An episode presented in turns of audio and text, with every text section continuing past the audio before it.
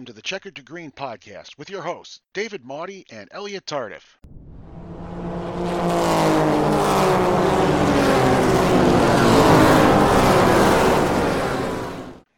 Good evening, good morning, good afternoon, whenever and wherever you're listening to this. This is From Checker to Green, the podcast all about racing, as told by three lifelong racing fans, and from time to time, talking about the business aspects of racing, the green it takes to take the green.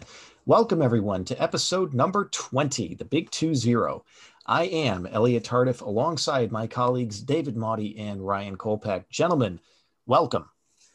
Good evening. Good evening, guys. So Well- we've had. Oh, go Oh. ahead. Nope, continue. So we've had a, um, a rather wet week down here in North Carolina, um, which has actually been a uh, a very welcome development. We had had a drought that was uh, growing in size and severity across uh, much of the Carolinas, actually.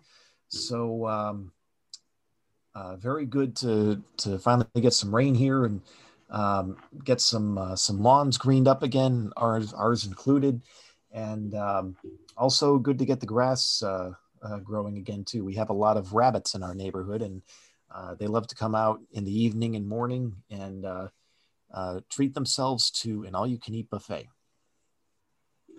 It has been nice up here in um in central New York. We we had some rain this past week, which was good. You know, I had did some garden work um on Memorial Day. Had a really good Memorial Day. Um, you know, got to go fishing with um one of you know with my oldest and and you know, she caught her first fish, so very pleased about that. But definitely looking forward tomorrow because I get to see our producer Ryan. You and I tomorrow get to hit um 18 holes. I'm absolutely looking forward to that. And as far as you know, meteorology goes, it's been a pretty similar story here in Buffalo, New York. Uh, a few days of rain this past week, nothing over the top, but enough to keep all the freshly made up gardens very, very happy. And next week, next week, summer's making its appearance in full force because around here, there's a couple of days we're looking at pushing 90 degrees. So, welcome summer. Indeed. Very cool. Well, speaking of welcoming summer, um, we had a couple of racing events here this last weekend that uh, signify the the beginning of summertime. Um, it was the Sunday before Memorial Day, and that means one, well, two things, and two things only. It was the Indy 500 and the Coca Cola 600, two of the crown jewels of North American motorsports. So, gentlemen, let's dive right into it, and let's talk first about the greatest spectacle in racing, the Indy 500, and the who won, who surprised, who disappointed, and what the big takeaways were. And David, that is your specialty, so please take it away. Well, yeah, the the great Amer or the greatest spectacle in motorsports, having fans since 2019. They didn't have fans last year. It was ran in August. This year they had fans and they put on a show. And surprise, surprise, history has been made at Indy. Helio Castroneves joins the four-time club. He collected his fourth Indy 500. Great racing throughout. Alex Palou was second. Simon Pagenaud was third. And some before I go through some nobles, it was a truly fascinating race. There were only two cautions. Uh, one for when um, Stefan Wilson um, came into the pits. I'll have a little bit more on that. And Graham Rahal coming out of the pits crashing. But great racing, lots of leader changes throughout, changes in the point standings because it's double points. And gentlemen, I will say this with Indy, there is the expect the unexpected. Um, Helio Castroneves, probably we, we said in our last podcast, we all did not have a have him as a favorite to win this race, We didn't think he was going to win. Um, he won, and the and the reason he won was for Stefan Wilson's crash and what had happened at lap um, lap 34 when he came to the pit and this was a story all day of cars coming to the pit was their pedals their brake pedals went straight to the floor and they couldn't stop in time. Stefan wilson crashed um, at that time scott dixon was leading he had to come in for emergency fuel runs out of fuel, stalls the engine, vapor locks it because essentially it overheats. Takes him a while to stall or to start it up. He loses a lap. The same thing happens to Alexander Rossi. He loses a lap, and right at that point, two of the clear favorites were already behind the eight ball in that. And that led up to a show between a great battle between Palou and Castro Castroneves. Graham Rahal was doing dec- uh, was doing well. He led when he came into the pit. Um, and then at 119, um, what happened when he came out of the pits was they did not get the lug nut on correctly on the left rear, and he just lost lost the wheel going into two and crashed it, ended his day.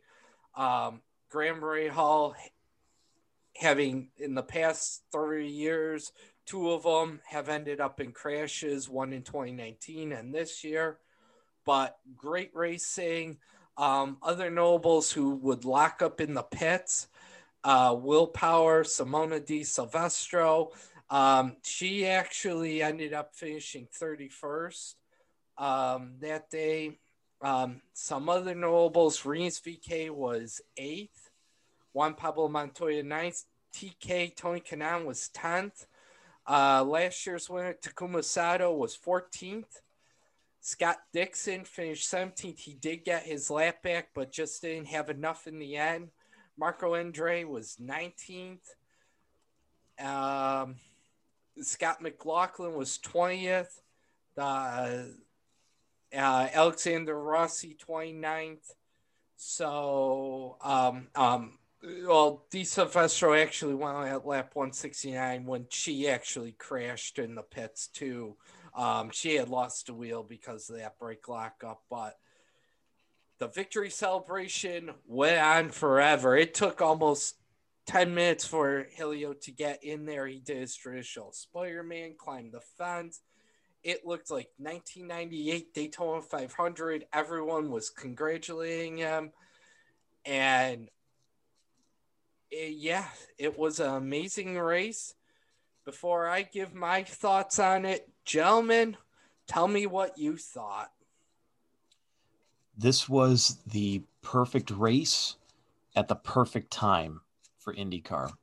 Um, it was um, it was an exceptional race. It was uh, there was a lot of action, a lot of passing, a lot of strategy um, people coming in at, at, different times and how is that all going to work out um, you know an early twist with um, scott dixon and alexander rossi getting caught a lap down um, and you know the pre-race favorite now no longer being in contention it was wide open and you had different people taking different turns um, leading the race my pick uh, Rinus VeeKay he had himself a solid race. He led for 32 laps, according to racingreference.info. Um, and it seemed like the it, it, almost had kind of a um, a Daytona type feel to it. Like you had a pack of cars that were all relatively close together. Um, and it took a lot to kind of lose that pack.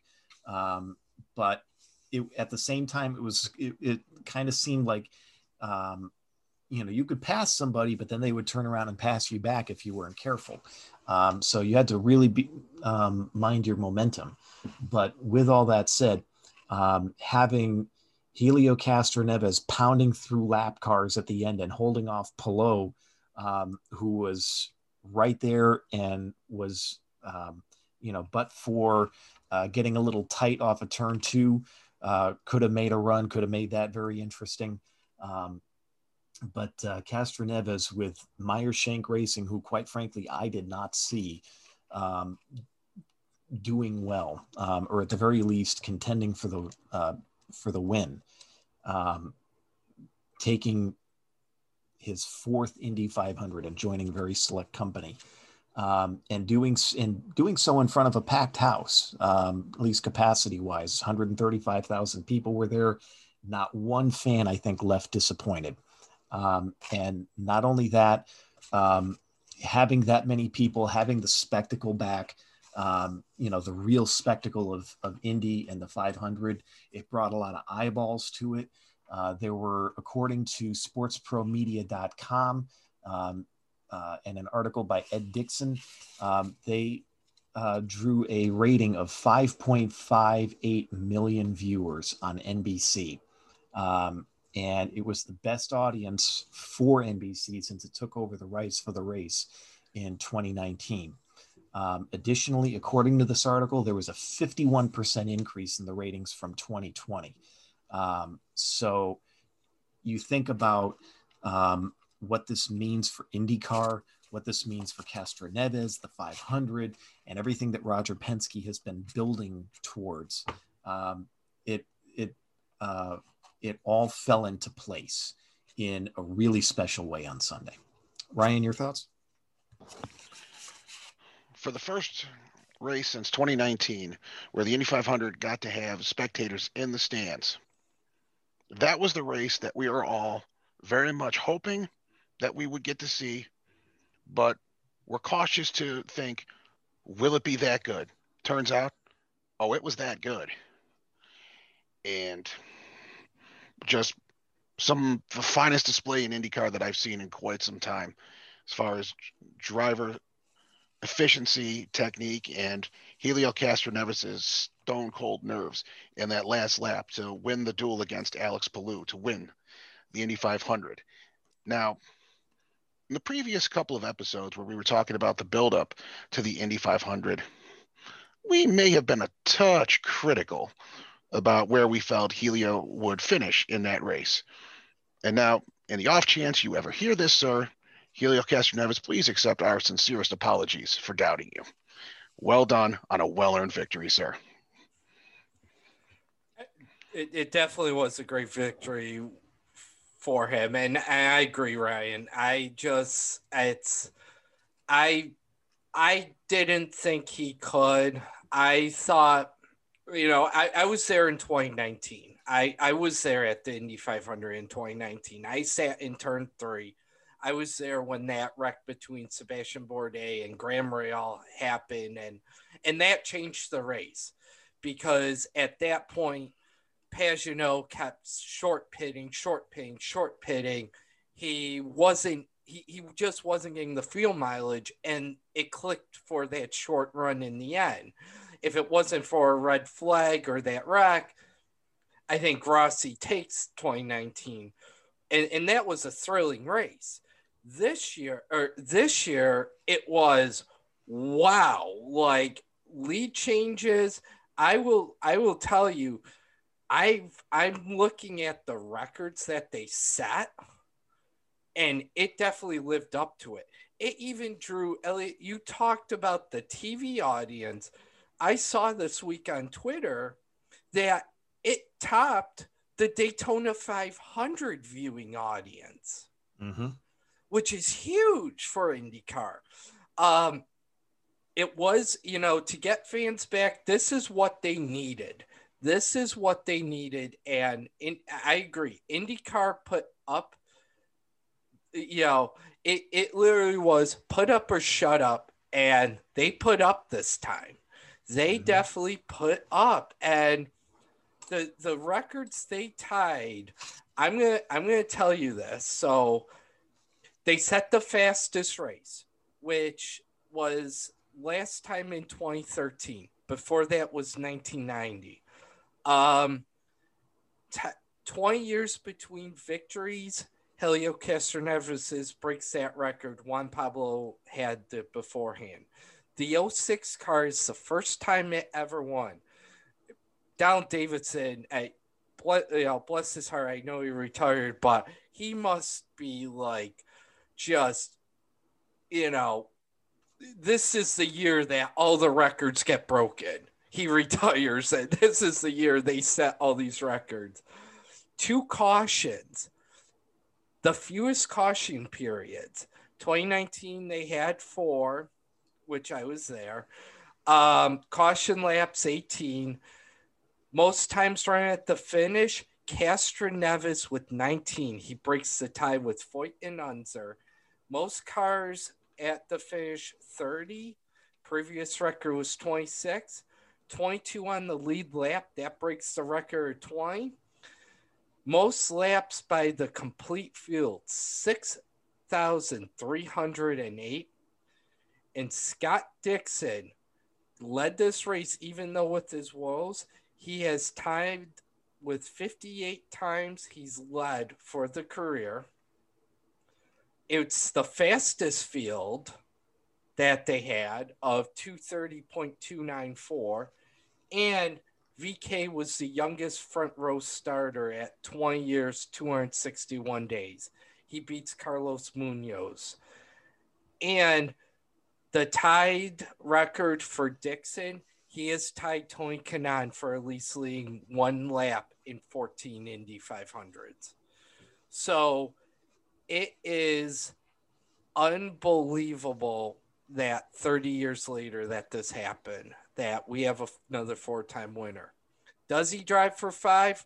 I think he does, but a great race. And this is, I, I quote Alan Unser Jr. for all the people out there when you won in 92 you just don't know if you haven't been to indy you just don't know what indy means watch I, and i hope people realize what indy means now but with that said we actually also had another race. We had a double header elliot let's talk about the evening race the coca-cola 600 yes sir. Um, so much like the Indy 500 um, and an exceptionally um, brisk race um, and a lot of cars running at the end, the same thing happened in the 600. Uh, this is the longest race of the NASCAR calendar, but uh, at the end of 400 laps, um, only one car, uh, the one car of Kurt Busch, um, uh, was not running at the end uh, dropping out after 139 laps with engine failure. Uh, the remainder of the field all running at the finish. And the story of this race, bow tie beatdown, especially uh, uh, from the hands of the four Hendrick Motorsports drivers and teams. Um, and in uh, among those four, the five car of Kyle Larson, with Cliff Daniels as his crew chief. They dialed up a car and a setup um, and a program for this race that was unmatched by anybody. There was no catching the five car. Um, he won all um, all of the segments. Uh, he was finished. He finished first uh, in segment one, two, three, and then he took the checkered flag at lap 400 winning handily over Chase Elliott. Um, William Byron and Alex Bowman um, rounded out the uh, rounded out four uh, positions four and five. The only non Chevrolet in the top six was Kyle Busch, finishing third. Um, he had a car that uh, was in contention all evening, um, but for that contention led a grand total of one lap. And um, very late in the race. Uh, there was a, um, a, late restart, and he gave it all he had. He raced uh, up to the uh, the very limit before he started uh, before he he wrecked himself or somebody else. Um, and at the end, um, the Hendrick cars were just too strong, and Kyle Busch uh, had to settle for a third place finish. Uh, his teammate Denny Hamlin finished seventh. Um, Chris Buescher was the leading Ford um, in this field, finishing eighth. Kevin Harvick finishing 10th. Um, the Blue Ovals not having a very good night, occupying much of the middle of the field. Um, while uh, Austin Dillon and Tyler Reddick both brought home top 10 finishes for Richard Childress Racing. Um, Brad Keselowski finishing 11th. Um, then Stenhouse, Blaney, Bubba Wallace finishing 14th. Another solid top 15 effort for the 23XI team. Daniel Suarez finishing 15th. Another solid effort for the Trackhouse Racing effort. Um, Erik Jones finishing 16th as well. Um, Corey LaJoie and Michael McDowell both getting top 20 finishes for their respective teams. Um, the rookie Chase Briscoe finishing 23rd, uh, Ryan Preece 26th, Martin Truex Jr., um, who uh, did did show some uh, some speed at times, um, but at the end of the night finishing um, uh, well off the pace, nine laps down in 29th place. Um, the last two cars of the field, Ross Chastain and Kurt Busch, both driving for Chip Ganassi. Gentlemen, your thoughts on what was a big night um, and not for the first time in recent weeks, uh, another big night for Hendrick Motorsports. I I gotta say it it was amazing. I mean, and we talked about you know history at Indy. History also got set at the Coke 600 too, because Hendrick just surpassed Petty Motorsports with all-time wins. Um, with that, so um, it's just or it's just amazing that they you know, they they you know Kyle Larson and and the way the Chevys did. I mean, I was listening to pre-race before that, and and there was talk about, well, you know, looking at the conditions, the Chevys may not, you know, they were pretty trimmed out for qualifying. You know, th- this is going to be a, a good thing for Toyota and all that, and it wasn't it, it, it wasn't. It you're right. It was a Chevy beatdown, and it was Hendrick.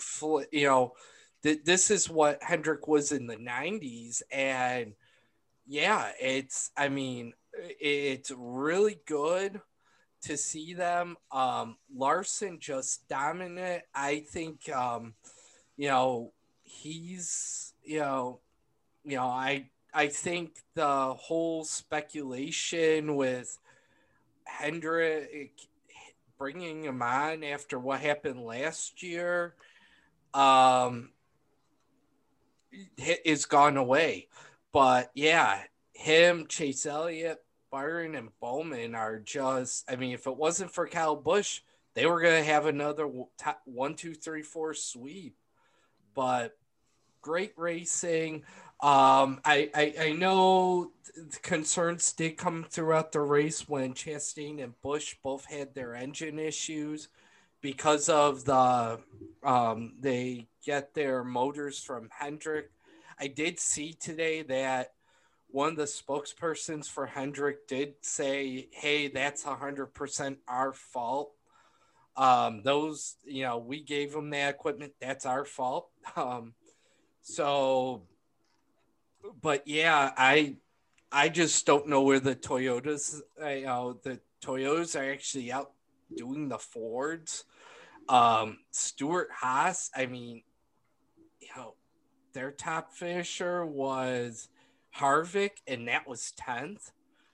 Um, it's just I I just don't know where where Stewart-Haas is this year. Um, they've kind of took a step back. Um, it's you know it, it was a really good race. Um, you know, and the only cautions were two for the stage and one for fluid uh, when um um I think that was um Chastain, I believe, or it was someone on that um, dropped fluid, and um, I'm not sure who it was. Um, and then when the six, um, when Ryan Newman crashed, um, but yeah, I think it was a good race. It, it was exciting, and yeah, it's.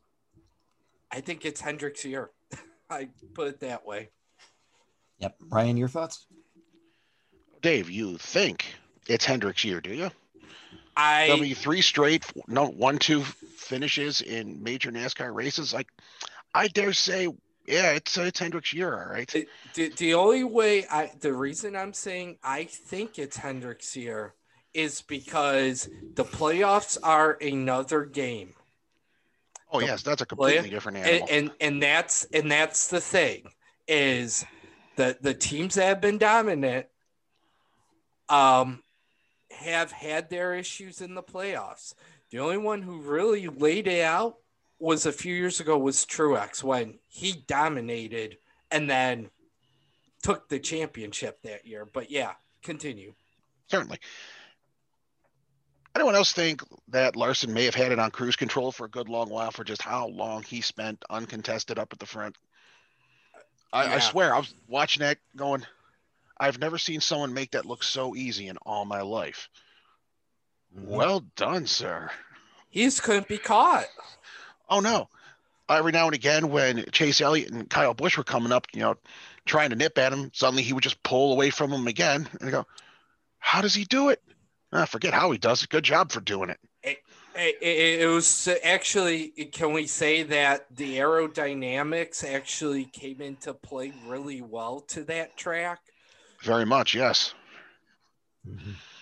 Because i mean you, you look at it and you look at the side drafting i mean drafting actually came into that too was that you know the slightest disturbance you, you lost ground and it took a while that's what i mean in the end that's all kyle Busch needed was i mean that's all william byron alex bowman needed was a hiccup like that with kyle Busch and it almost happened hmm Well, with Kyle Busch's that racing mind of his, he knew enough to see that it was coming and corrected before it cost him another spot. That's to his credit. Yeah. And yeah, that, that I mean that is true. It's just you know, but that's what was all night is the air would just you, you would just lose the air off the nose and you know got away and and that kind of benefited Larson too at the end. Oh, it absolutely benefited him at the end. There's no arguing that. Yeah. But it definitely was great racing. I And I- there, I don't think there's too many drivers out there that said, "Oh, in the Coca-Cola 600, I led 327 of the 400 laps." it, it's That's a very not- small it- handful who can say that. Oh yeah, well, I, I I mean, it definitely put him on. I mean, there's another record. I mean, it, it's not the overall record. I'm not. I'm not sure who who has led the most in the Coke 600. I think it might have been Truex a few years ago. Yeah, I, I think it was, and I think it was, um, and that was um, that was interesting. I mean, you you don't usually get those dominant races, but Charlotte is starting to become that track, the Coke 600, um, for sure with that. Yeah, in 2016, according to RacingReference.info, Martin Truex Jr. led 392 of the 400 laps. I don't Uh, think it's possible for that record to be touched. I just don't know if there's any car driver pair that could ever be good enough. Yeah, I don't That's know. almost- asking for a miracle. I, I know, and that was was that was stage racing too. I believe so. Yes, sir. Yeah, so that I mean, it's yeah, it, it'll be interesting to see if that ever, but ever gets broken. But yeah, that was definitely a a, a good race.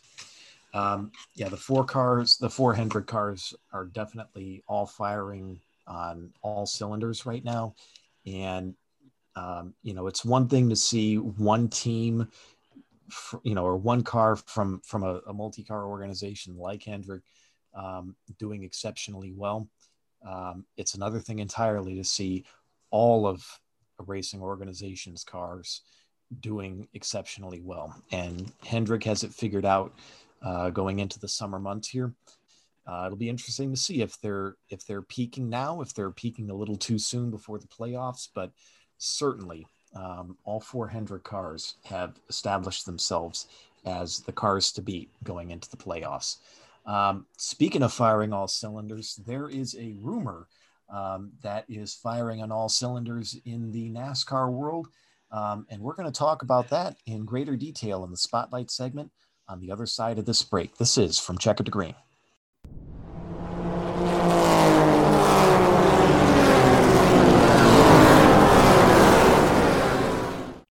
From Checker to Green podcast, we'll be right back.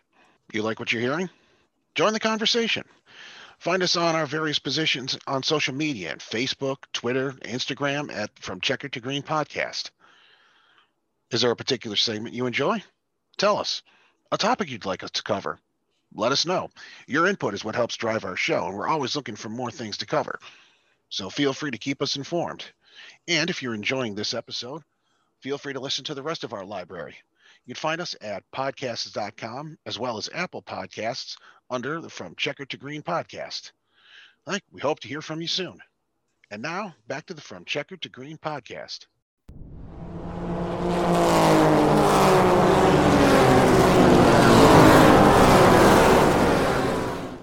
Thank you, Ryan. Our spotlight segment tonight, we're going to look at a couple of different um, major stories in the world of motorsports. And the first of which is we're going to talk about um, a rumor that has uh, come out and has um, has shades of uh, 2008 um, all over again, and that is a driver potentially being offered a ownership stake um, in a known Cup racing organization. In this case, it would be Brad Keselowski, the championship-winning driver, um, currently racing for Team Penske um, being linked um, in recent reports to um, a ride at Roush Fenway Racing, and with it, um, a partial ownership stake in that organization in 2022. Um, now, that this report has neither been confirmed nor denied um, by some of the major parties, including Brad Keselowski himself, who was quoted as saying, and this is according to uh, Kelly Crandall at racer.com. I can't talk about that. When I can, I'll tell you. So certainly um, uh, a lot of buzz around this uh, this piece of news, um, and uh, it harkens back to um, another major move. I touched on it a second ago, um, and that was another championship winning driver, Tony Stewart, being offered um, a ownership stake in what was then Haas CNC Racing, um, which Stewart accepted, and that team uh, became uh, what we now know as Stewart Haas Racing, and they went from being a middle of the pack team um, to winning a championship uh, only a few years later, and then a few years later winning another championship with Kevin Harvick in dominating fashion in 2014. So, gentlemen, let's talk about this. Let's talk about um, what this means um, and why, um, of all the drivers out there, um, Keselowski would or would not be a good fit to be a driver and co-owner of a uh, uh, of a racing organization. I'll start with this. I think it actually would be a good move for Brad Keselowski because it keeps him in the Ford camp. It's a lateral move for him. I mean, he's 37 right now. You got to figure he's probably going to have what, five, maybe 10 years left before he retires. He used to be a owner in the truck series before that closed up. But I think, you know, what he's learned from from Penske, the success he's had, he's won a championship with Penske he can, you know, that's something Roush would need. I, I know they got Ryan Newman over there.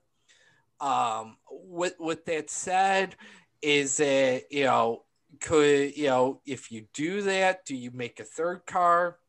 Do you make a you know do you say Ryan Newman's out, which he's kind of said you know he, he's kind of you know has said I've got unfinished business here does Chris Chris Buescher go out, or do you do a swap where maybe Keselowski goes there and um um I, I wouldn't say Newman goes back to Penske, but maybe Buescher goes back goes over to Penske. Do you kind of do a swap there? But it's you know it, it, it's it's going to be interesting. I mean, it it would be the most smartest move because if his con, it, you know, he's in his final year of the contract. If it end, you know, where's he going to go? And knowing that, you know, there's talk maybe Kurt Busch may go to 23XI, um, the the 23XI team to be a second car. Maybe you know, you know that opens up in something Ganassi, so maybe they want somebody. Um, who knows what changes are going to happen? You know, who who could leave Gibbs? You know, Stewart-Haas. It's you know all those things um, are going to be there, and the other thing is is that there's also that technical alliance with Stewart-Haas, so they're struggling. So having him go there might be the best. Have him co-owner. He takes some pointers from Tony Stewart. They and maybe they could do something that they could get a technical alliance between Haas, Roush, and Penske. So I that, that's kind of where I'm I'm thinking. I kind of want to hear your guys' thoughts and and kind of see what you guys have to say. Ryan, you want to jump in real quick? Sure. Now, if that alliance were to become a thing, Dave, that'd be a powerful alliance. And I think that's a sort of thing that could really shift the balance of power in NASCAR. Obviously, it's you know pure speculation at this point, but hardly out of the question when you think about it. And as far as uh, Keselowski going to Roush in 22, if that does happen, honestly, I think that would set him up for a little bit more success in the remainder of his career and be a solid retirement plan as well. So I don't think anyone could fault him for making that move if it does happen, which I think it will. Honestly, I see that being in his best interest both now as a driver and later when he wants to shift more into a you know, more ownership status once his driving career is over. I think all around it'd be a smart decision for him, and I think he'll make it.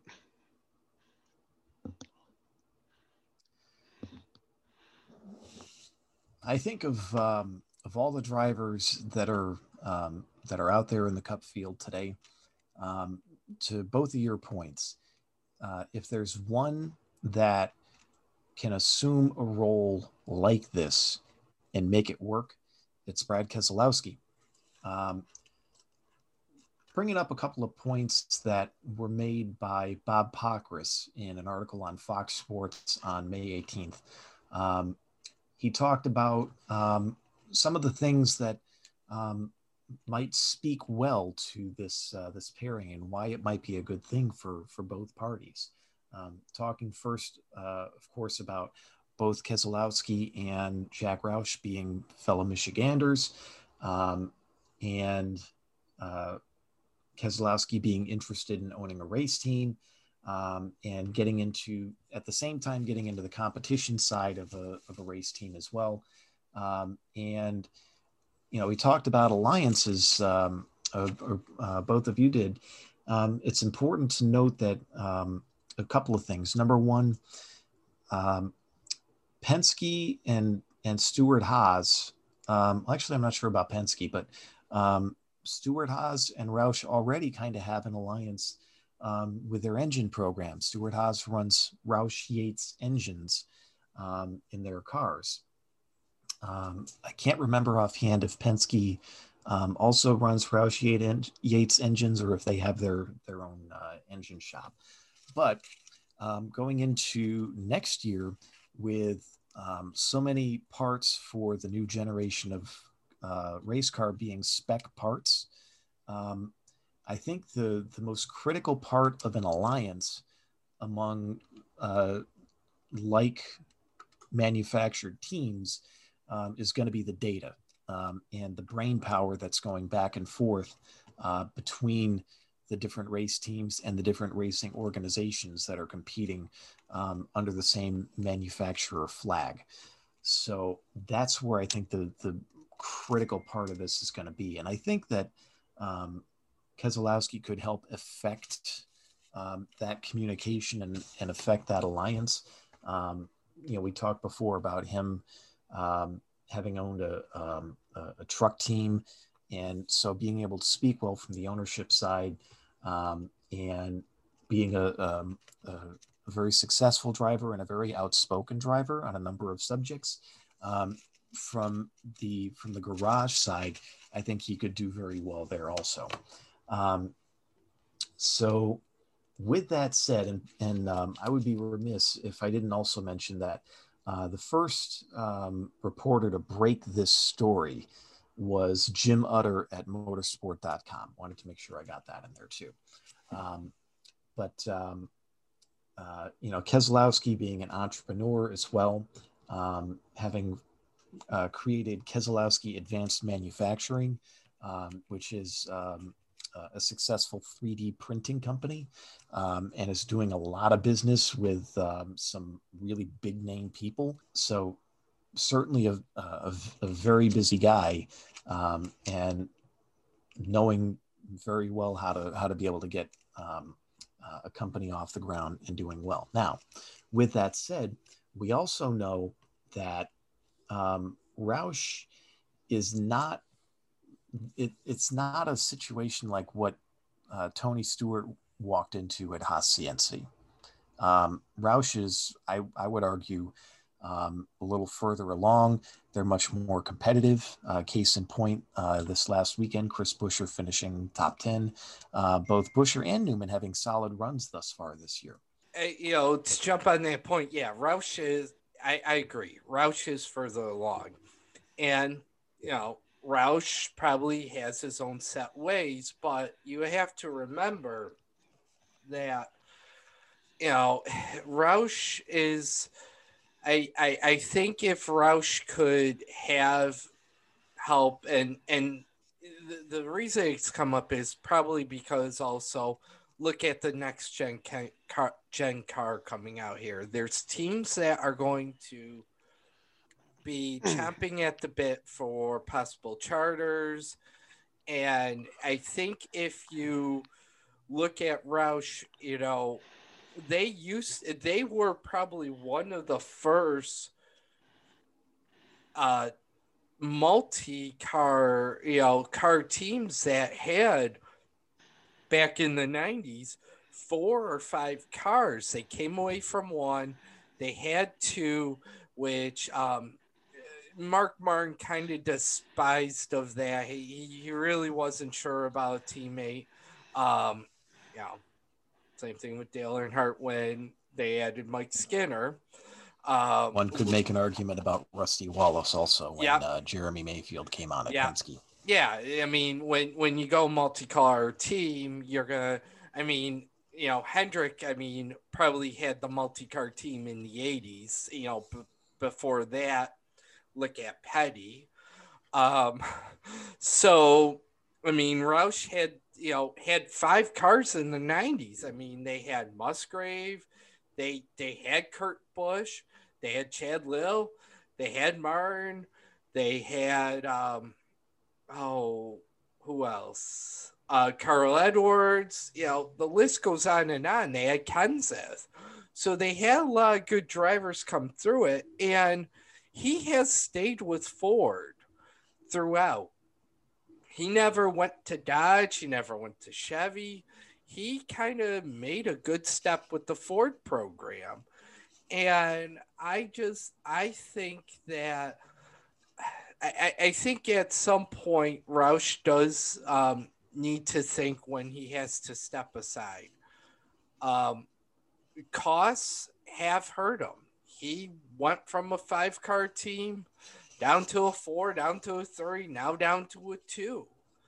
Um, if he wants to go back to three, I think this move would be good. but again, we don't know what the what the contract talks are what, going on with Penske and all that. And we don't know if Penske's actually doing those talks with because of IndyCar. We don't know if it's Jay Penske doing it or if it's someone else in the organization. Um, but you also gotta remember that Penske also hasn't had their best moments with those guys. Keselowski and Logano both have had their bad moments. Um, i.e., Logano a few years ago with Kenseth. So, um, yeah, I just don't. I, I, I know Roush probably wants to be that dominant, but I, I wouldn't be surprised that they're giving some thought to it, especially after seeing how successful it's been with Denny Hamlin and, and Bubba Wallace. And there's talk that they want to expand, which means you've got, and, and Hamlin's looking for another good driver. So, you know, where, you know, does Hamlin say, hey, you know, what if Kurt Busch isn't going to leave Ganassi? Well, there's talks about Penske.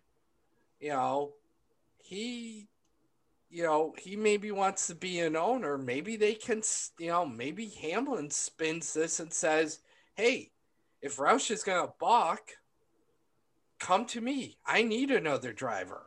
I want a second car next year.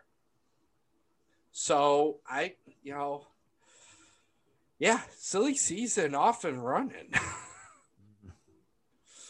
Look at us, not even halfway through the racing season, and speculations on silly season have already begun. What a time yeah. to be a racing fan. Mm-hmm. Yeah. I just, I, I just, I mean, Elliot, I, I don't know what, what you think? Do you think that Roush would? I mean, knowing Roush, do you think he would just be willing to step aside to let somebody help co-own? Well, he has before. Let's let's not forget that. Um, you know, he's um, uh, he's no longer the sole owner of this team. He's co-owner of it with um, Fenway. With, yeah, with the Fenway Sports Group, um, and you know, so they're they're uh, you know, pretty big investors in his team. So in that way, he's already kind of, um, you know, given up sole control of, of the team. I don't think bringing in somebody uh, with an additional ownership stake in this team is out of character for him. Mm-hmm. So, um, you know, as we have seen, you know, he brings in people that will make his team, will make his organization successful. Um, you know, now whether or not they've you know had the wins and the championships to to go with it, it especially in recent years, is a little bit of a matter of debate. But with that said, um, you know the team is still doing pretty well these days, um, and I think it's um, you know in no small part due to the partnership that Roush has with uh, the Fenway Sports Group. Mm-hmm. Um, now, with that said, as far as um, Keselowski's piece in this, um, I think he's got the um, the business acumen to be able to, to make the team more successful than it is right now. He may also be able to help attract additional sponsorship money, additional companies that want to be a part of this race team. Um, and let's also not forget when uh, Tony Stewart came into Haas CNC, he brought in a lot of um, companies with him. He brought in Old Spice. Um, he brought in uh, he Office brought in, Depot. Yep. He, he brought, brought in, uh, Burger Mobil, King. Yep. Mobil, yep, Mobil One. One. He, yep.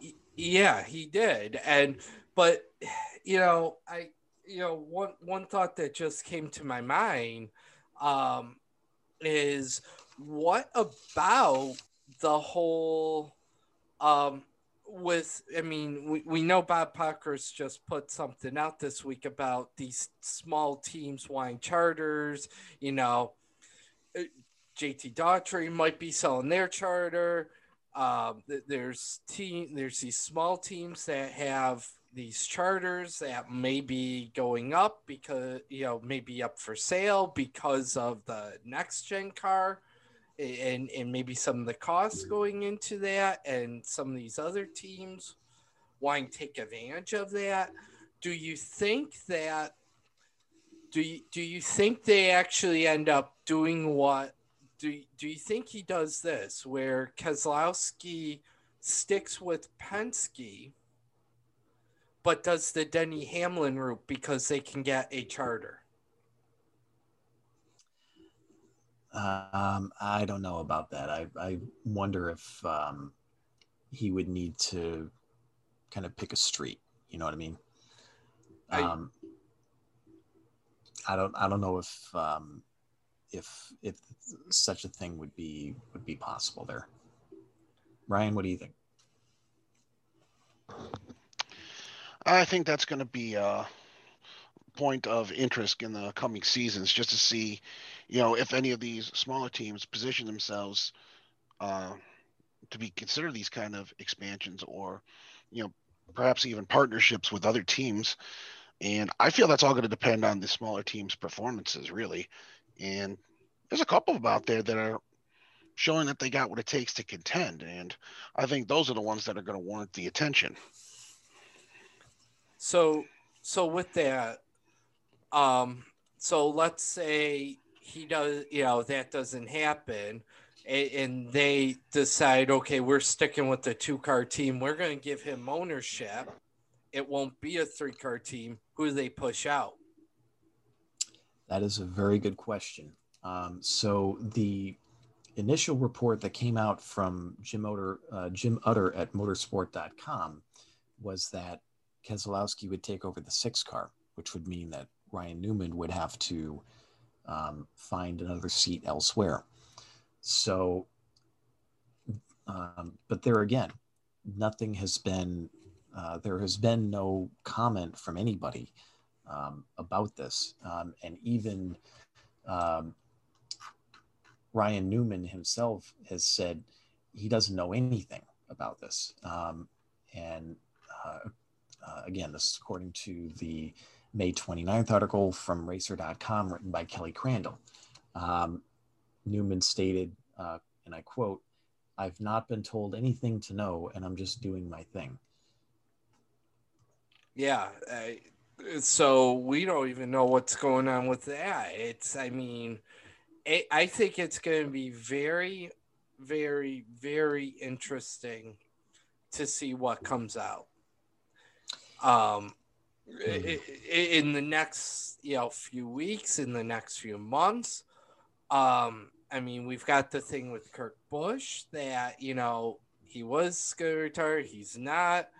You know, we don't know where he's going there. It's I mean, the eh, you know, there's talk that you know Denny Hamlin thinks he would be a good fit with a second car team if they can land a second charter at 23xi um it's gonna be very very interesting um where everyone's gonna fall.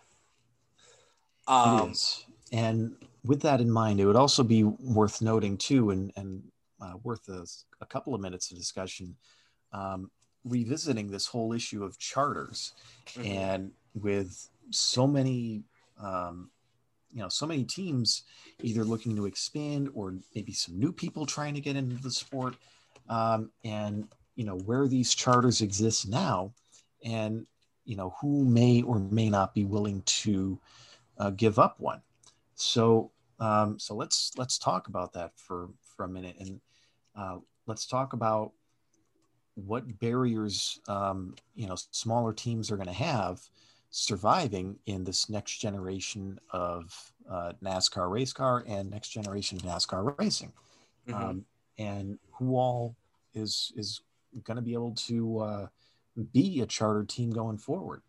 So um, it it really seems like um, you know if if the goal was to make um, charters a more valuable asset going forward that they are going to appreciate as an investment would, like a stock or something like that.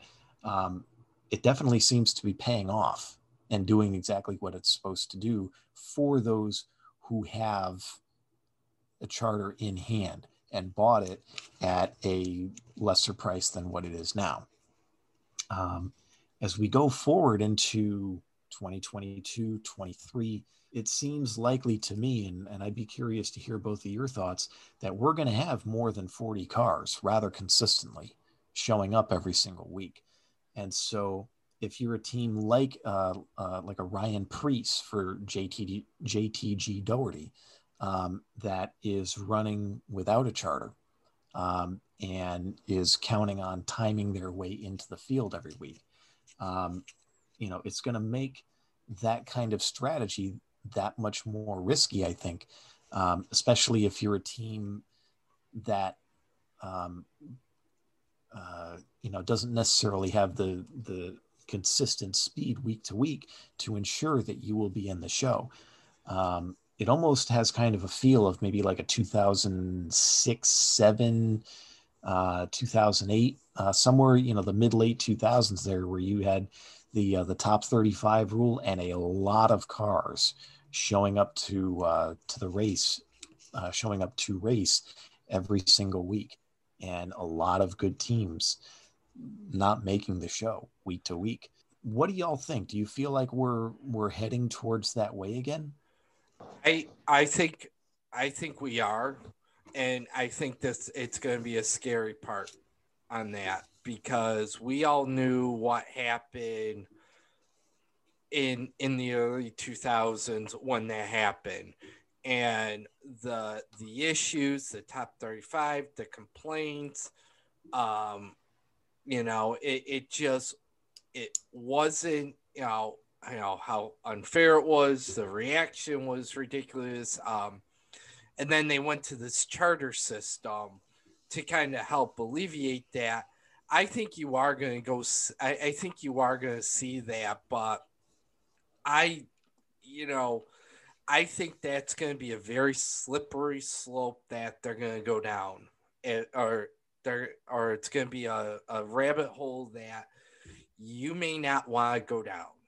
And the reason i say that is you all you have to do is take a look at 1997 and the indy 500 when they guaranteed so many cars and points would make the show and they and two of them missed it. And that caused controversy and they had to put 35 cars in the field because they because they screwed up. Um they also the indy 500 also had the issue with qualifying too um a, a couple years ago with hinchcliffe missing the show and the kind and the um, uproar that came off of that. So it's probably if charters are going to start becoming big and you're going to start getting more cars showing up to the track, I think the NASCAR needs to phase out the charter system and just let as many cars show up. You get more, you know, if you get less than 40, fine. If you get more, if you get 40, great. If you get more than 40, let them in, let them qualify. Um, if you're not going to do qualifications, um, then maybe you need to change up the metrics. If you're not doing time trials down the road, maybe you do heat races or something. I don't I don't know what you know. They're gonna have to figure it out, but they, um, yeah, they're. It, it will be a very slippery slope if that happens. Ryan. I'm still sticking by my thought that performance is going to be what determines you know who the, these teams in their positions but there's a wild card that we haven't really discussed that i think could change the dynamic in the coming seasons the next generation cars because when those hit the track it's pretty much going to be as even a playing field as motorsports gets. That right there is an opportunity for some of these smaller teams to show dominance if they can master these vehicles quickly. They could assert themselves in the racing world and improve their positions in the team rankings.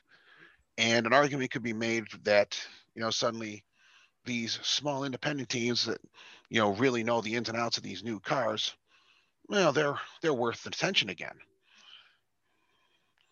And as far as the number of entries go, I wouldn't be all that surprised to see it expanded to at least 40 cars.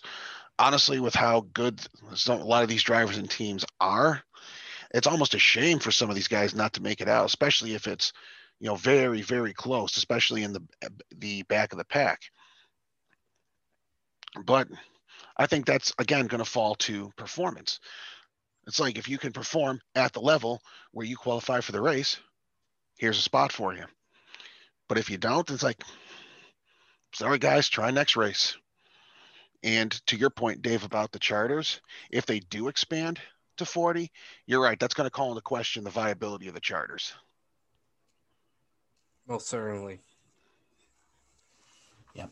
Um, and that begs a question too about, um, you know, for these small teams, okay, or even even a, a, larger team. I'm, I'm looking at an article here from uh, Bob Pockrass, um, written yesterday on FoxSports.com, and they were talking with Denny Hamlin, who owns the 23XI team, um, and he talks about whether or not if you know if his team expands to two cars, whether or not he's going to have a charter for that second car. He, he says, and I quote, "I don't know how much I want to invest in a charter right now.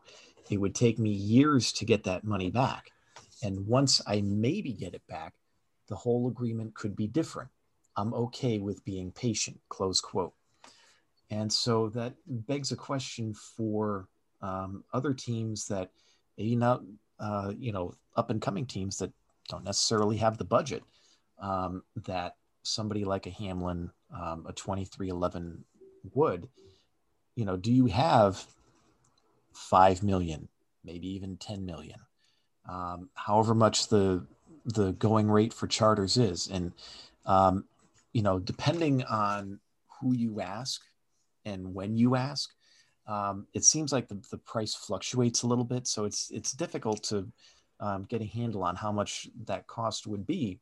But um, y'all talked about the the next generation of car and how it's it is going to drive down costs in terms of your week to week, right? But it's that initial investment if you're going to race as a charter team um, that may give a lot of teams pause going forward. Um, but I um, Ryan, you talked about the idea of expanding uh, the number of charter teams to 40. Um, unless we're expanding the field back to 43, and even then, I would I would have some great misgivings about that because at that point, if you're trying to start your own team and trying to build a presence in the the Cup Series, um, it's going to be that much more difficult to do when you're trying to fight for one of three open positions to make it into the field. Um, I think that um, if you have somebody like Denny Hamlin saying that he's okay being patient on trying to pursue a charter um, for another one of his teams, then I think that kind of sets a. Then I think the um, uh, the weather vane is certainly turning in the direction of patience, maybe towards other car owners doing the same as well. We shall see. Um, but for now, um, it's time to um, give a shout out to uh, to one of our sponsors, and then we're uh, we're getting to the track, and we're going to go green. We're going to preview some upcoming races um, on the other side of this break. This is from Checkered to Green.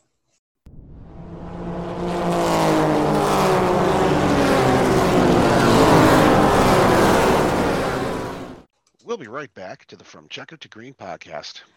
Looking to make your business stand out among your competitors? Consider Samurai Graphics.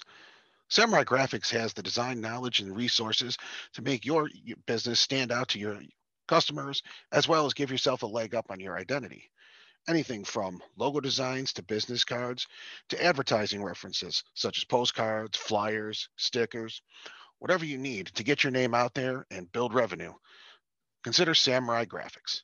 For more information, contact Samurai Graphics at samuraigraphics716 at gmail.com. Samurai Graphics, your business design solution. And now we're back to the From Checker to Green podcast.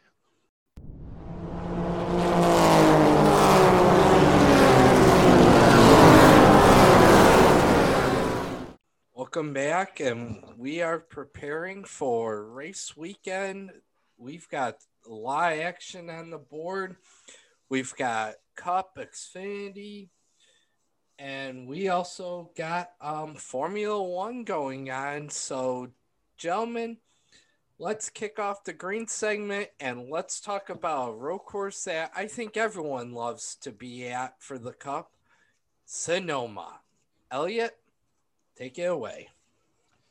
So, Sonoma is. Um, uh, it's one of the most difficult racetracks um, on the circuit, I think.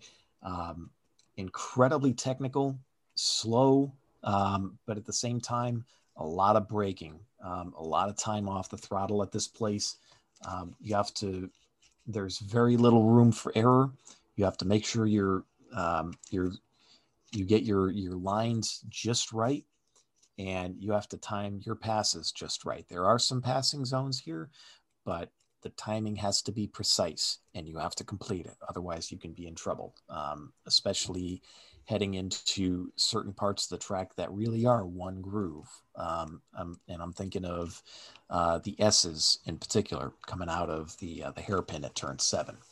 So um, this is um, a track where, you know, we've seen, um, and, you know, over the years, we've seen road course specialists um, develop out of some of your your leading cup regulars. And i'm thinking of chase elliott and martin truex jr in particular. Truex um, i believe is the defending race winner here back to 2019 they did not run at sonoma in 2020 because of the pandemic.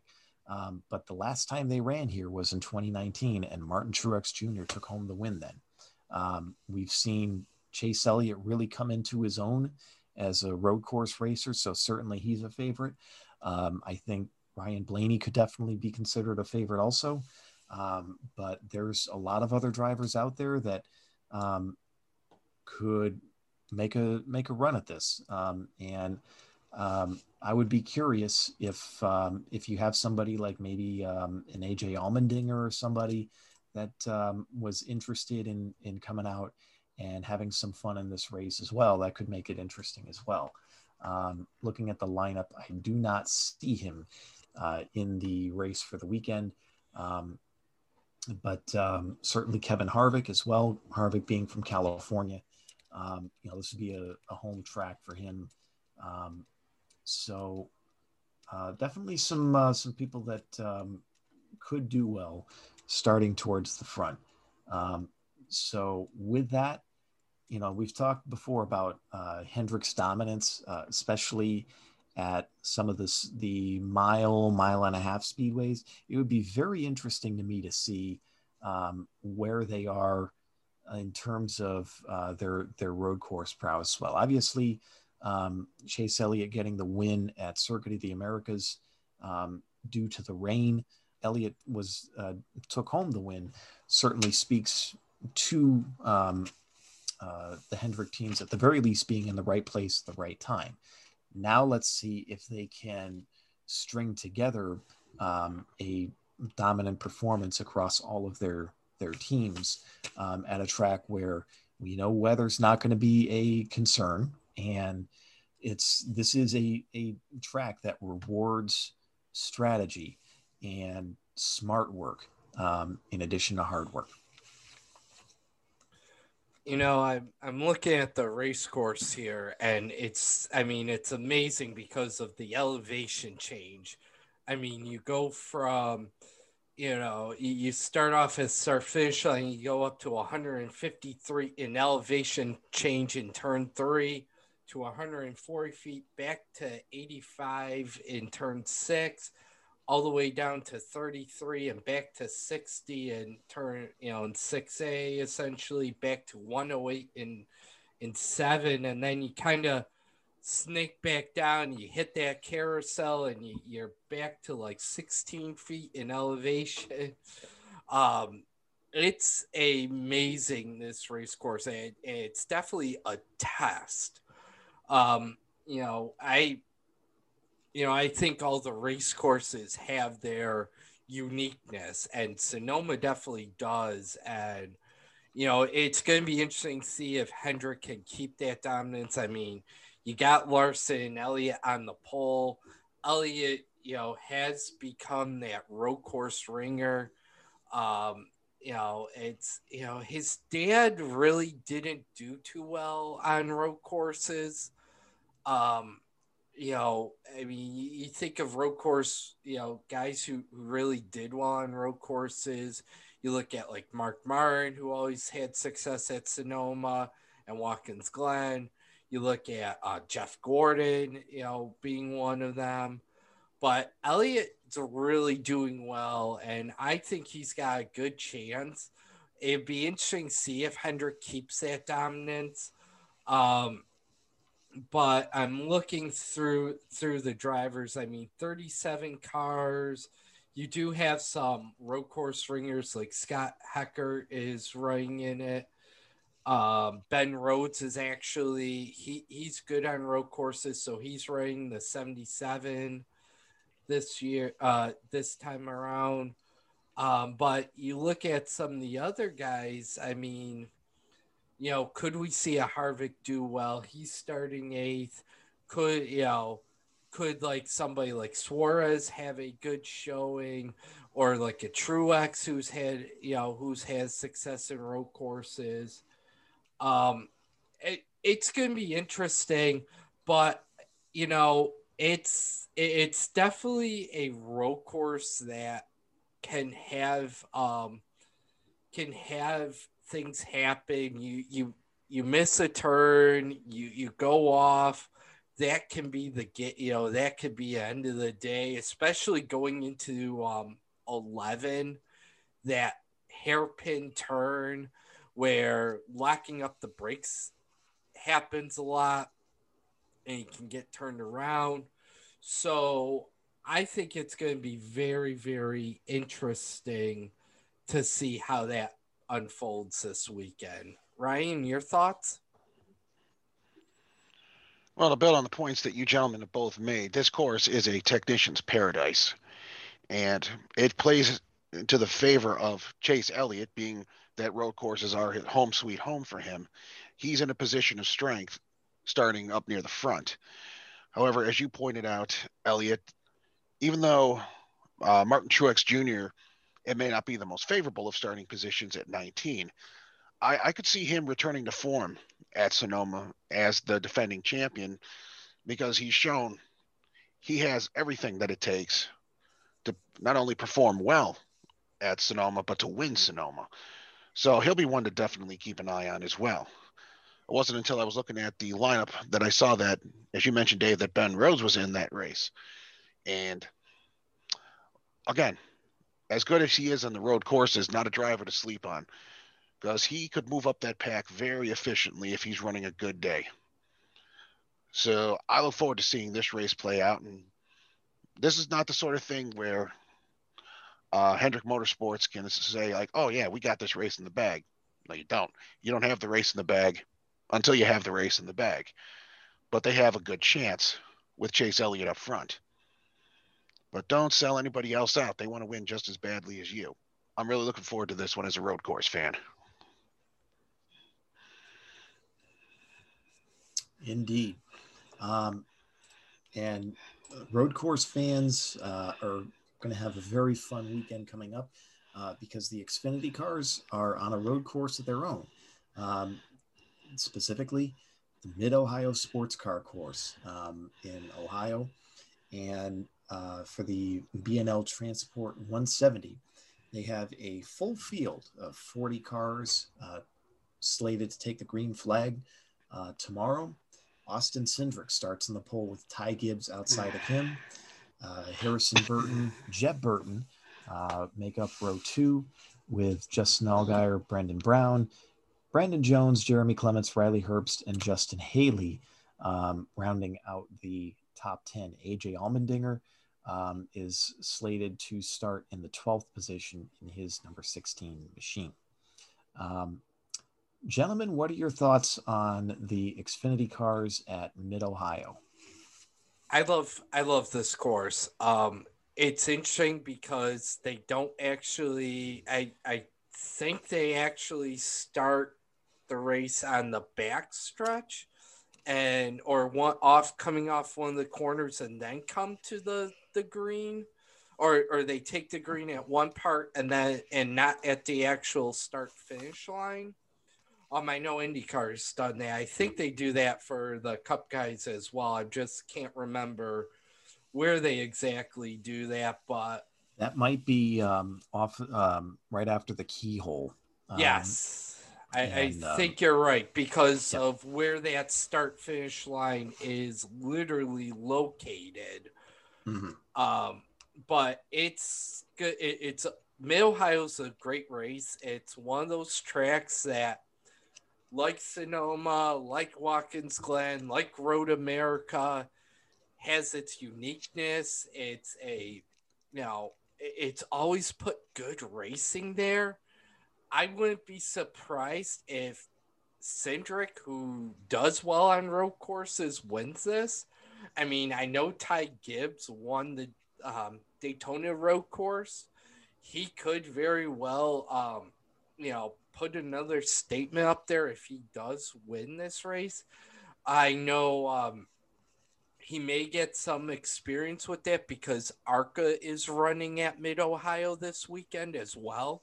So that may benefit him more because he runs ARCA. But, you know, looking at the lineup, I mean, you got Ryan Vargas in there.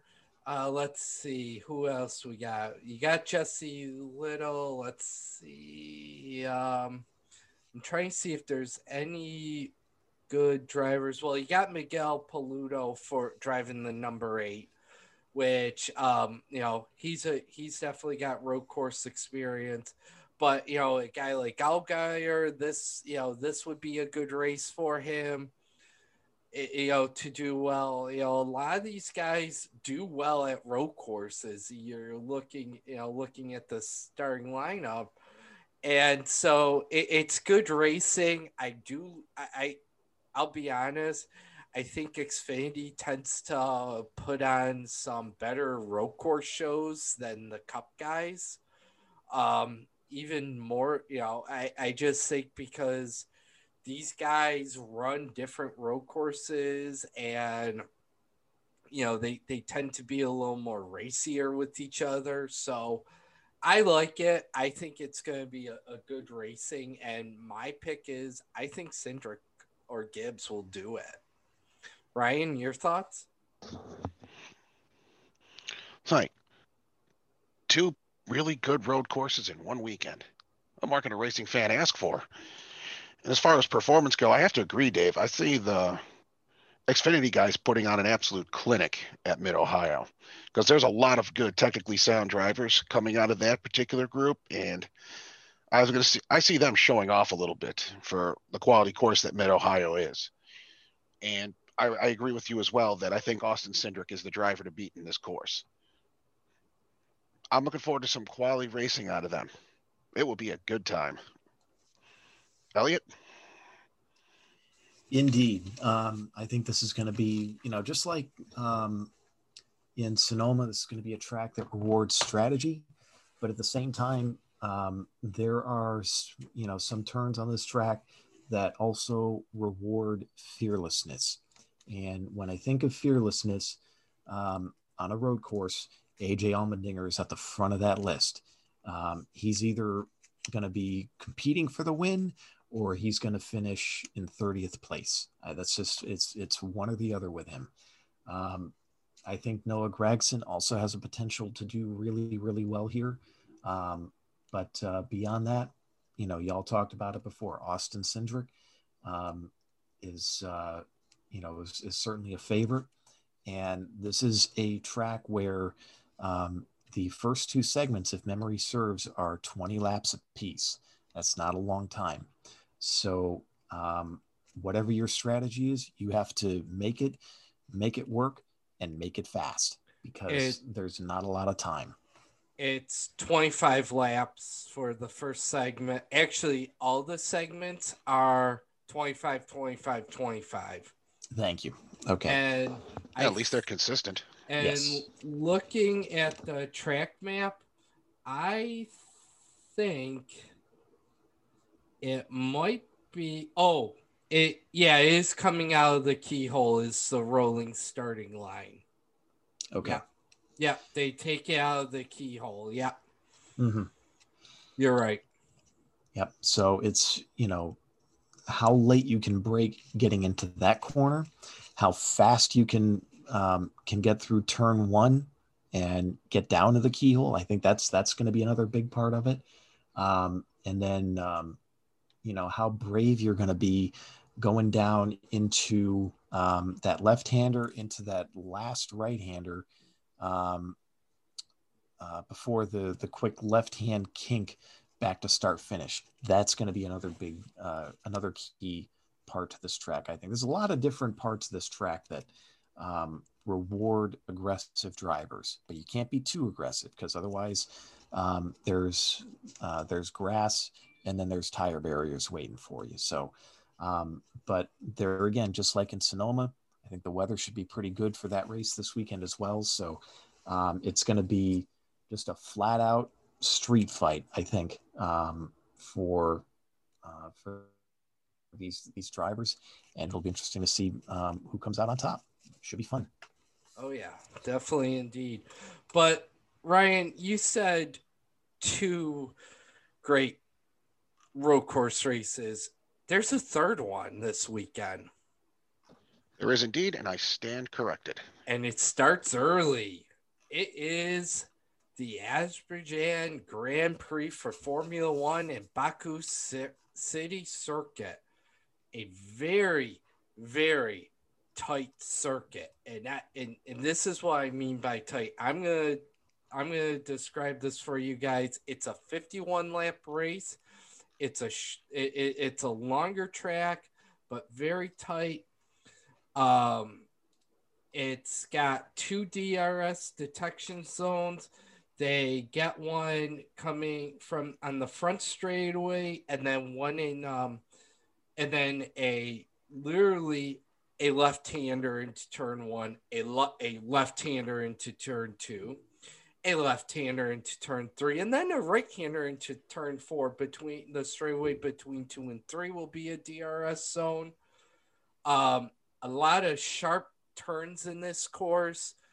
Um, very easy to make mistakes if you end up um, crashing. Um, it's and this weekend, it's ding ding ding, another round between Mercedes and Red Bull. We all know what happened at Monaco, gentlemen. Do we think Mercedes gets back on the horse, or we think Red Bull starts running away? Well, if free practice is any indication uh, thus far, um, because we're recording here on uh, Friday evening, the 4th, um, and they've already had a couple of uh, free practice sessions. Um, it looks like this weekend is going to be Red Bulls to to own and make some some distance from Mercedes. Um, if uh, yeah. if they're smart and they run a simple, cogent race and a solid strategy, because Mercedes does not have pace thus far. Um, in fact, looking at um, an article written by Jonathan Noble from motorsport.com, uh, one of the motorsport, excuse me, one of the Mercedes drivers, Valtteri Bottas, says uh, something is quote fundamentally wrong unquote with the Mercedes cars in Baku. Yeah, uh, yeah, definitely, because their practice has been seventh and tenth in practice one and eleventh and sixteenth. I mean, that is not good for them, considering that they've um, you've got McLaren nipping on their heels, Ferrari starting to get back into things. This may not be good for them. Um, it, but with that said, it, it things could change. I think you're going to get a good idea when qualifying drops. And, and when they do qualifying and you see how the lineup shakes out, because this is a track that, just like Monaco, it, it's tight. It's you're not going to, you know, you're going to have to work pit strategy um, to to your advantage. You know, it's not like a track like um, in the beginning of the year, these open road courses where they could, you know, you could gain position, you could catch somebody and and make those passes and really work at them. This, you know, between Monaco and this, this is very tough. Um, and it's going to be a grueling test. I mean, and it's a short race. That's the other thing. It's 51 laps. You know, Monaco was 70 something, it's 51. So you're going to have these strategies that, you know, if Mercedes it doesn't qualify well, they're going to um, hope that they can overcut quite a bit. Um, to to gain. This is a track where undercut's not going to work. You're going to need to overcut, and you're going to have to play that right. So, I will. I I I I will leave it into Toto Wolff's hands on this, but it will be very very interesting. Ryan, your thoughts? Well, I'm sure it stands right now at the end of practice too that Team Ferrari is hoping the practice numbers carry over both into the qualifying and the race performance because they've been consistently doing well in the practices for Azerbaijan. So they're probably hoping, please do well in the race, please do well in the race. But for Mercedes, they they got a bit of a hill to climb if they want to put themselves back in a solid contention. And as it sits right now, Red Bull's the team to beat in this race. So they either need to you know, come up with that really solid timing strategy, or Mercedes might be in trouble. Yeah, but we're going to see how this plays out, aren't we? Oh yeah, most most certainly because it, it I mean, this could be something that you know, this you know, if Mercedes struggles, and if and if practice indication of this, you're looking at maybe points and if you get points, it's the lower end of that. You know, it's not the higher points. So what they're going to need to do if they know that they're that something's fundamentally wrong here, if I'm Toto Wolff, I'm figuring out how to take a point away with those fast laps. And you got to do that. Because if not, you have literally a, a good chance for Norris to gain. You have Red Bull pulling away in the constructors on you. And you could have McLaren nip on your heels and gain if they have a great showing. So it's going to be very interesting. And concerning that Mercedes has had four of the fastest of the five fastest laps this year, it would be very it, it you know this could be a thing where everything could go wrong for them. And this may be the season. Just like ferrari and vettel in germany um, a few years ago when he crashed in the rain and that was it for ferrari. So yeah we will see what happens but it, it i'm putting my DVR on. I'm gonna watch. I'm gonna watch it. I'm excited. I love yes. this track. Yeah, so am I. This is, um, I mean, if I think qualifying is going to be especially entertaining tomorrow, um, given some of the people that um, were towards the top of the leaderboard in free practice too. Um, both the AlphaTauri cars were in the top 10.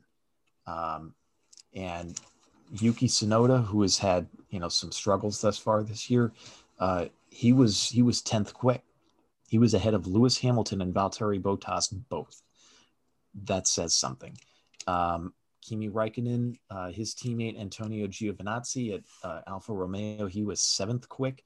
Um, Alonso sixth quick, Lando Norris in eighth, Ocon in uh, in ninth for Alpine. Um, Alpine uh, uh, having two cars in the top ten as well. Um, it uh, it certainly suggests it could be uh, uh, one of those um, unique um, starting lineups, um, and could be could potentially be very bad for Mercedes. Now, David, you talked about um, you know, getting a point for the fastest lap or what have you. Um, the only way I could foresee that happening is if they had uh, super softs or something that they put on with like five laps to go or something like that. And even then, um, whether or not they would get that fast lap would be a matter of debate because, um, uh, you know, if, if this is, uh, you know, if the time and the reports from uh, Bottas at the very least um, are to be believed, they just don't have the pace. And so if you don't have the pace, you're not going to get um, a point for the fastest lap. Now, with that also said, um, you know, uh, Ryan, you talked about Ferrari um, being in a good position.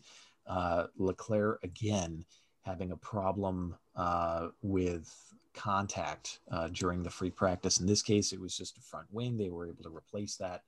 Um, but Leclerc needs to be able to put a solid qualifying effort under him and then have a solid race and just finish.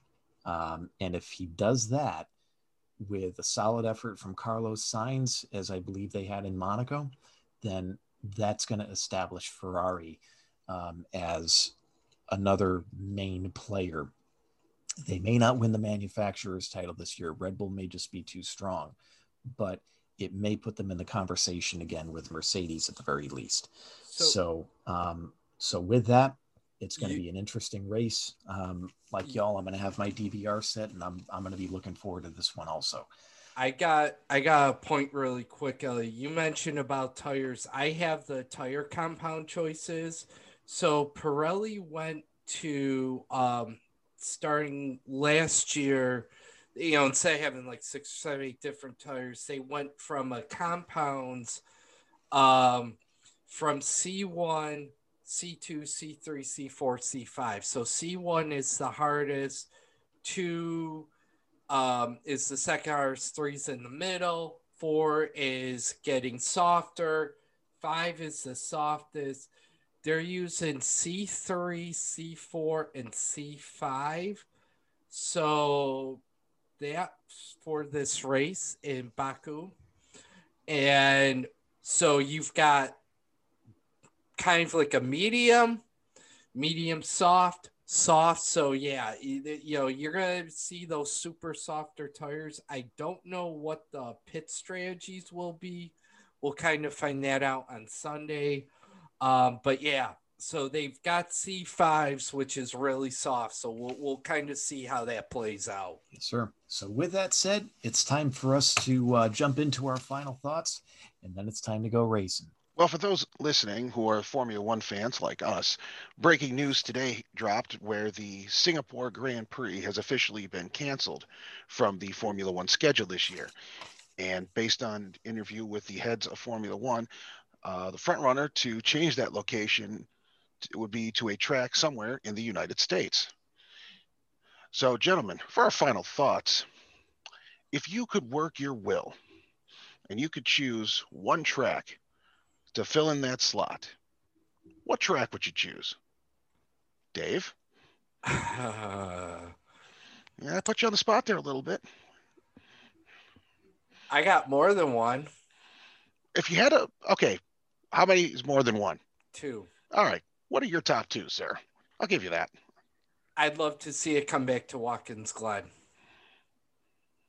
Hmm. Um, I I would like it there. The boot, the I mean, they, would have to bring the pit stalls back, but I think that would be very very interesting. That um, you know, it's just the history there. Um, it, it was always popular. It would be very popular in this area. It would be a great boost to the economy. The you know after after um, COVID, um, you know the wine country, you know in, in central New York, kind of hurt. You know they were doing curbside. A lot of places suffered. A lot of places were closed. They're just getting back into that, and that would be huge considering fan, you know, you know the way things are have been going, that would be really really huge. Um, that would be the first thing. The second, I would say, and I'd love it, Road America.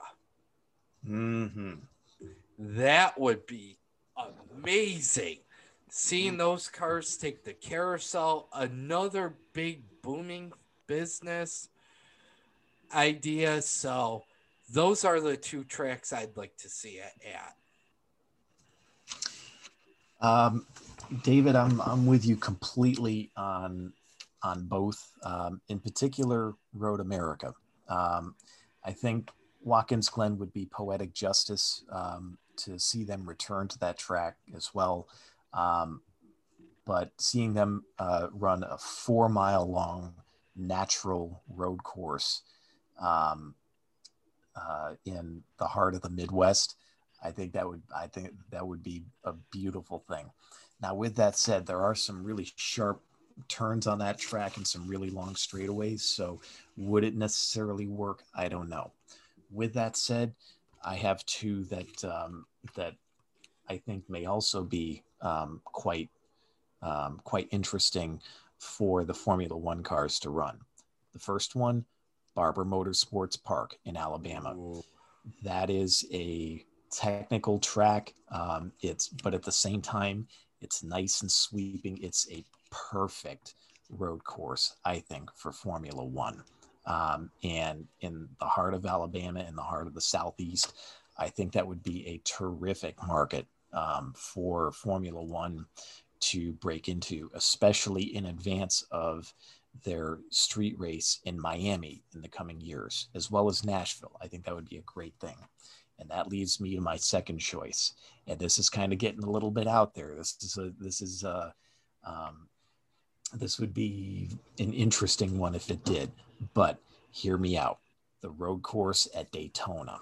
How Mm. iconic would it be for Formula One to run a race at the World Center of Racing in Daytona, Daytona Beach, Florida?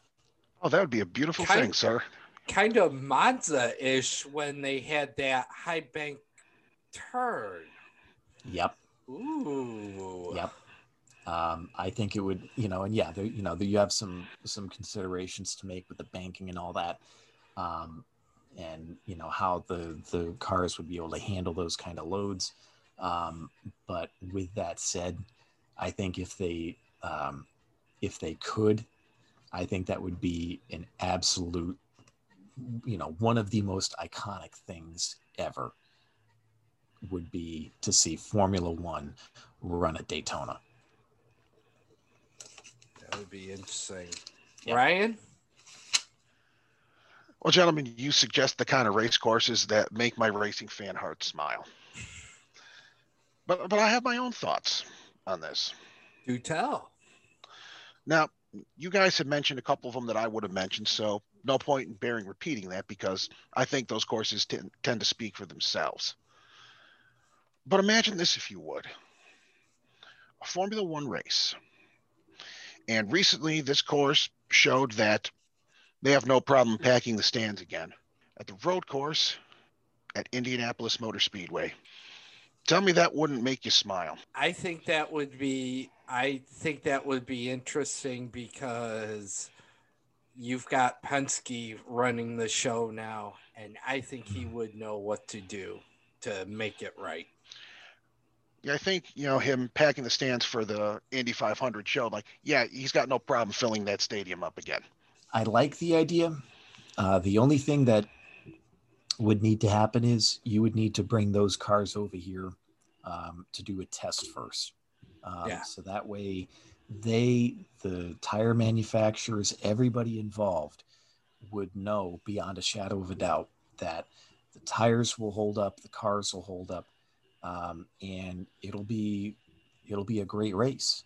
Um, because I think after what happened in I think it was 2005 or 06, somewhere in there. Yeah. Um, the, it left such a rotten taste in so many people's mouths. Um, and they're still trying to bounce back from that. But, but again, you have different ownership. So I could, I mean, true. yeah, I could see, I, I could see that. Um, yeah, you got to get past that Ron taste. But yeah, I, I definitely could see it.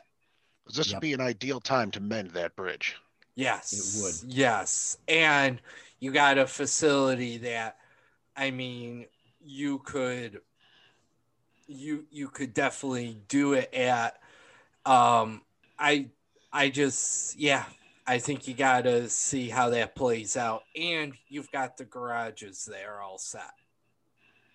That is very true too so I guess that's kind of the takeaway from our, our thoughts about this is, you know, some of our, our picks for where would be a good second uh, venue for Formula One to come back would be places that they have, uh, they have run before and where there have been a lot of memories made. So just like old times, Watkins mm-hmm. Glen, Indianapolis, just like old times. Here's hoping, right? Absolutely. Oh, yes. Gotta hope that mad hope. Very good. Well, in the meantime, it's time to go racing. So, um, with that, this has been episode number 20 of From Checkered to Green. Thank you all very much for listening. This is Elliot Tardif saying, We'll catch you on the next one. Thank you so much. This is David Moy. Thank you for listening and enjoy the road course racing this weekend. This is Ryan Kolpak. We appreciate everyone that listens to our show. Thank you all very much. We'll see you on the next round.